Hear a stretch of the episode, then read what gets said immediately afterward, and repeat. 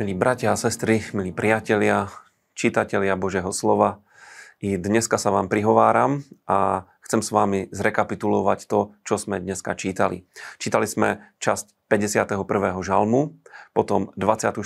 kapitolu Lukáša a z knihy Jozue 11. a 12. kapitolu.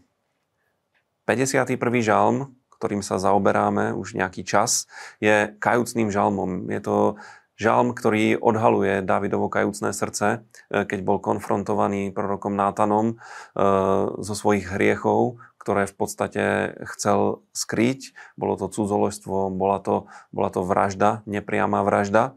A David reaguje pokáním. A e, v tej dnešnej pasáži vidíme niekoľko veľmi dôležitých črt jeho pokáňa, a aj duchovných princípov, ktoré môžu byť inšpiráciou, ponaučením pre nás, keď chceme dávať svoj život do poriadku, keď lutujeme svojich hriechov a chceme sa e, navrátiť k pánovi.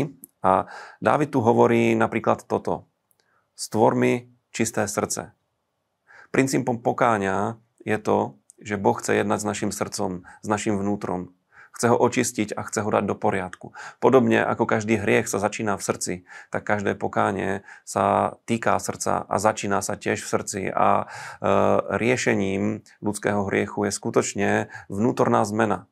Viete, že po grécky sa pokánie, slovo pokánie povie metanoja a v tom slove je obsiahnuté to, že sa jedná o vnútornú zmenu, o zmenu nášho zmýšľania, uvažovania, o zmenu nášho srdca. A to je presne to, za čo sa, e, za čo sa Dávid modlí. Čiže stvor mi čisté srdce. Potom prosí pána, neodnímaj mi Svetého Ducha, lebo Svetý Duch je, je tá najdôležitejšia osoba v našom živote.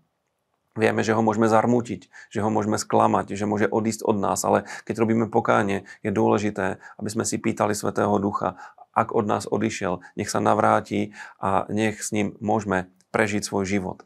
Potom e, si pýta od pána, vráť mi radosť zo spásy. Radosť zo spásy je to, čo robí život kresťana veľmi dobrým lebo my sa môžeme neustále radovať pánovi, radovať z toho, že sme boli zachránení, že Kristova krv nás očistila a to je fantastická vec. A Dávid nekončí u toho, ale Dávid chce slúžiť. A možno to znie trochu trúfalo a drzo. On sa modlí v tejto modlitbe pokáňa, že chce učiť neverných Božím cestám.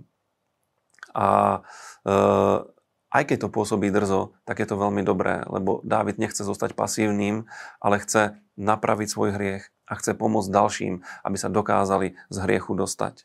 A všetko toto vychádza z Božej milosti a môžeme vedieť, že Bohu ide o srdce a nie o rituály, lebo Dávid hovorí, že Boh si nežiada obeti, ale že Boh chce e, zlomené srdce pokorného ducha, ktorý sa skloní v pokáni pred pánom a toto je niečo, čo má pán rád. V 24. kapitole čítame o vzkriesení pána Ježiša Krista, čo je historický fakt. Je to, je to niečo, čo sa stalo, o čom je množstvo svedectiev a následne na to čítame o tom, ako sa dvaja učeníci stretli s pánom na ceste do Emaus. Stretli sa s ním, rozprávali sa s ním, ale ho nepoznali. Poznali ho až keď s nimi neskoršie lámal chlieb a došlo im, že je to pán a medzi sebou si povedali, či nám nehorelo srdce, keď e, nám hovoril veci z Božieho slova.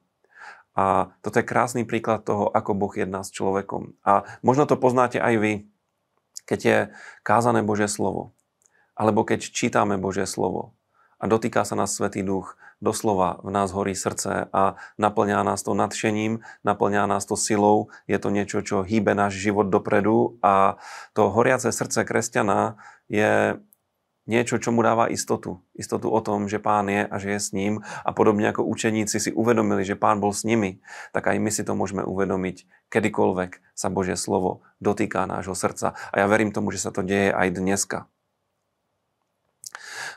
Ďalej čítame z knihy Jozue a 11. a 12. kapitolu a tieto kapitoly hovoria o veľkom víťazstve. Hovoria o tom, ako Jozua dobýval tie opevnené mestá v Severnom Kanáne a tiež o tom, ako sa to podarilo a o tom, ako vykinožil všetkých Anákovcov z izraelského územia. Anákovci to boli tí obry, boli to ľudia vysoko nadpriemerného vzrastu, e, boli to tí, tí silní, údatní bojovníci, ktorých sa báli izraelskí zvedovia, keď sa vrátili z Kanánu. Aj iba Jozua a Káleb sa nebáli. A na tomto konkrétnom príklade vidíme, že keď sa niekto nebojí, tak dokáže poraziť aj obrov. A Jozue ich všetkých porazil je tu napísané, že ostali iba, mimo izraelské územie. Ostali iba v Gaze, v Gáte a v Aždóde a stade neskôršie pochádzal Goliáš, s ktorým, s ktorým sa boril král Dávid a ktorého zabil král Dávid. Ale Jozua um, vyhnal, alebo lepšie povedané, zlikvidoval všetkých obrov, všetkých anákovcov na územích dobitých Izraelom. A potom ešte následuje zoznam porazených kráľov, ktorý je svedectvom o tom, že Boh je pri svojom ľude a že skutočne sa im podarilo zvíťaziť. A e, Jozua ako muž viery dokázal naplniť Božie povolanie, ktoré bolo na jeho živote. A dokážeme to aj my, buďme ľuďmi viery a prežíme takto celý tento deň. Buďte požehnaní.